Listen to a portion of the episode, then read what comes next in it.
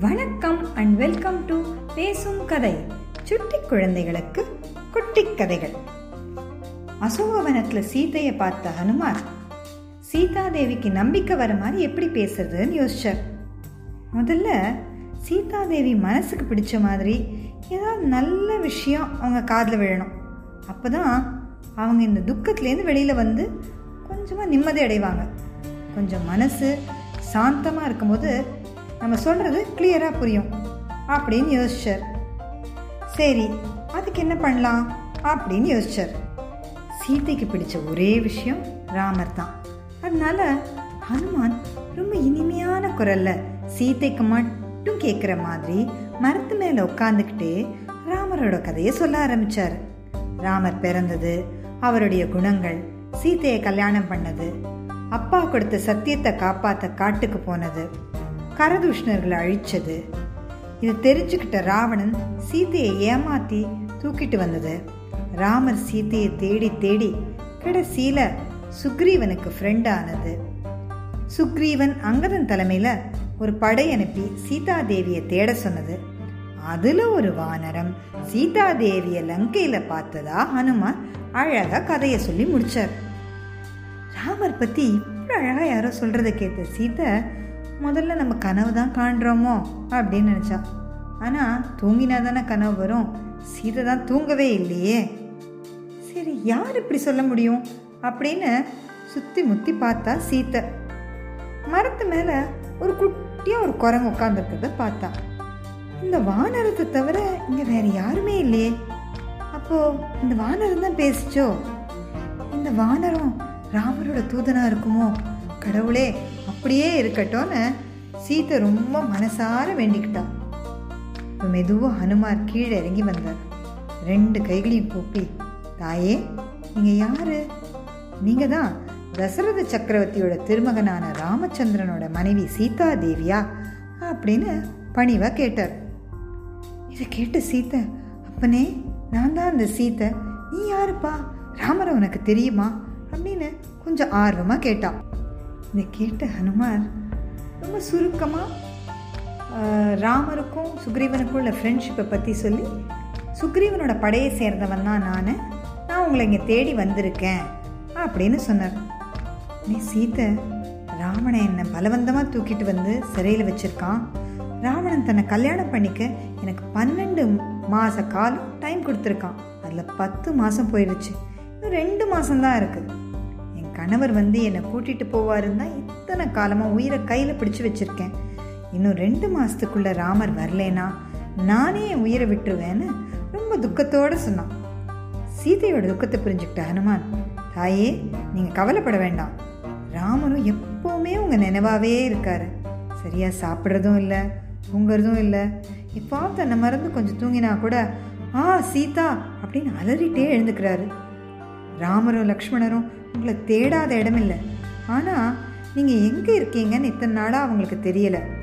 அப்போதான் வானர ராஜா சுக்ரீவனுக்கும் ராமருக்கும் நட்பு ஏற்பட்டது. ராமரோட உதவியால் தான் சுக்ரீவனுக்கு வானர ராஜ்யமே கிடைச்சிது. அதனால் வானர ராஜாவான சுக்ரீவன் உங்களை தேட நாலா பக்கமும் தன் படையை பிரித்து அனுப்பினார். அதில் தெற்கு திசையில் இளவரசர் அங்கதன் தலைமையில் வந்தவன் தான் நான். வானர ராஜாவான கேசரிக்கும் அஞ்சனா தேவிக்கும் வாயுதேவரோட அருளால பிறந்தவன் நான். என் பேர் ஹனுமான். ராமருடைய தூதன் நான்னு நீங்க நம்பணும். இதோ ராமர் உங்களை சந்திக்கும் போது தன்னோட கணையாழியை கொடுக்க சொன்னாருன்னு சொல்லி தான் பத்திரமா வச்சிருந்த ராமரோட மோதிரத்தை சீதை கிட்ட கொடுத்தார். ஹனுமார் முதல் முறையை பார்த்த உடனேவே சீதைக்கு அவரை ரொம்ப பிடிச்சு போச்சு. இவர் நமக்கு வேண்டியவர்னு அவங்க மனசுக்குள்ள தோணுச்சு. தனக்கு நல்லது செய்யறதுக்காகத்தான் இந்த வானரம் வந்தது உள் மனசு சொல்லிட்டு இருந்துச்சு. ஆனால் சீத்தை இருக்கிறதோ மாயாவி ராட்சசர்களோட இடம். ராவணன் மறுபடி ஏமாத்துறதுக்கு குரங்கு மாதிரி வந்து ஏதாவது வேலை செய்கிறான்னா சீதைக்கு ஒரு சந்தேகம் ஏற்படும். அதை புரிஞ்சுக்கிட்ட ஹனுமான் சந்தேகத்தை தீர்க்கத்தான் ராமரோட மோதிரத்தை கொடுத்தார். இப்போ சீதை மனசு தெளிவாயிடுச்சு. கொஞ்சம் கூட சந்தேகமே அந்த மோதிரத்தை பார்த்த உடனே சீத்தை அதை வாங்கி கண்ணில் ஒத்திக்கிட்டா. ராமர் தன் மேலே எவ்வளோ அன்பு வச்சிருக்காருன்னு நினச்சி நினச்சி அழ ஆரம்பித்தான் ஹனுமான் நான் இங்கே பெரிய கஷ்டத்தில் இருக்கேன். அங்கே என் கணவரும் என்னை பிரிஞ்சு துக்கப்படுறார். எங்களோட இந்த கஷ்டம் எப்போ தான் தீரும் தெரியலையே. எப்போ நான் என் கணவரை மறுபடி பார்ப்பேன்? லங்கைக்கு வந்து இந்த ராவணனை ஜெயிச்சு எப்போ என்னை கூட்டிகிட்டு போவார்? அவரோட வீரத்தை நேர்லேயே நான் பார்த்துருக்கேன். இந்த ராவணனை ஜெயிக்கிறது அவருக்கு ஒன்றும் பெரிய விஷயமே இல்லை. இப்படி சொல்லும்போதே சீத்தையோட கண்ணில் அப்படியே தண்ணி தழும்ப ஆரம்பிச்சது. சீதையோட துக்கத்தை பார்த்து மனசு பொறுக்க முடியாத ஹனுமான் தாயே நான் உடனே ராமர்கிட்ட போய் உங்களை பார்த்த விஷயத்த சொல்லிடுவேன். ஒரு பெரிய சேனையோட வந்து ராவணனை ஜெயிச்சு உங்களை கண்டிப்பாக அவர் கூட்டிட்டு போவார். உங்களுக்கு சரின்னா என்கிட்ட வேற ஒரு யோசனையும் இருக்கு. இப்போவே நீங்கள் என் தோளில் ஏறி உட்காருங்க. நான் உங்களை அப்படியே தூக்கிட்டு போய் கடலில் தாண்டி போய் இன்னைக்கே ராமர்கிட்ட சேர்த்துருவேன். நான் உங்களை பத்திரமா கூட்டிட்டு போவேன். உங்களுக்கு சந்தேகம் வேண்டாம். அப்படின்னு சொன்ன ஹனுமார் இப்படி பெருசாக பேசினோடனே ஒரு சின்ன வானரத்தால் எப்படி தன்னை தூக்கிட்டு போக முடியும் அப்படின்னு நினச்சி ஜானகிக்கு கொஞ்சம் சிரிப்பே வந்துடுச்சு. அதை புரிஞ்சுக்கிட்ட ஹனுமான் தான் இன்னும் ரொம்ப சின்ன உருவத்தில் தான் இருக்கோங்கிறத புரிஞ்சுக்கிட்டார். உடனே சீதா உட்காந்துருந்த மேடையிலேருந்து கீழே குதிச்சு தன் உருவத்தை வளர்த்துக்க ஆரம்பிச்சாரு பெருசானாரு பெருசானாரு. கிட்டத்தட்ட வானத்தை தொடர அளவு பெருசாக வளர்ந்துட்டாரு. அவனோட இந்த அபார சக்தியை பார்த்து ஆச்சரியப்பட்ட சீதா ஹனுமான் நான் உன்னோட சக்தியை நல்லா புரிஞ்சுக்கிட்டேன். நீ பழையபடியும் புரிய பழைய உருவத்தை மாற்றிக்கோ அப்படின்னு சொன்னான். ஹனுமாரும் முன்னாடி மாதிரியே உருவத்தை மாற்றிக்கிட்டார் ஹனுமான் நான் உன் கூட வர்றது சரியா இருக்காது. ஒன்னால் என்னை தூக்கிட்டு போக முடியும். ஆனால் இது சரியா வராது. என்னை நீ தூக்கிட்டு போகிறத பார்த்தா இந்த அரக்கர்கள் என்ன சும்மா இருப்பாங்களா? உன்னோட சண்டை போடுவாங்க. உன்னை பார்த்தா நல்ல பலசாலின்னு எனக்கு தெரியுது. நீ கண்டிப்பாக அவங்கள ஜெயிச்சிடுவ ஆனால் பயத்தில் நான் நடுவில் கீழே விழுந்துட்டேன்னா? இல்லை கடலில் நீ பறக்கும்போது அந்த வேகத்தில் நடுவில் கடலில் தவறி விழுந்துட்டேன்னா? அப்புறம் உன்னால் என்ன செய்ய முடியும்? அது மட்டும் இல்லை யோசிச்சு பாரு. ராவணன் யாருக்கும் தெரியாமல் என்னை திருட்டுத்தனமாக தூக்கிட்டு வந்தான். அதே மாதிரி நானும் யாருக்கும் தெரியாம இங்கிருந்து திருட்டுத்தனமா போனா என்னோட ராமனோட வீரத்துக்கு அழகே இல்லை. என் ராமன் வந்து இந்த ராவணனை ஜெயிச்சு என்னை கூட்டிட்டு போனாதான் எனக்கும் என் குலத்துக்கும் பெருமை அப்படின்னு சொன்னான்.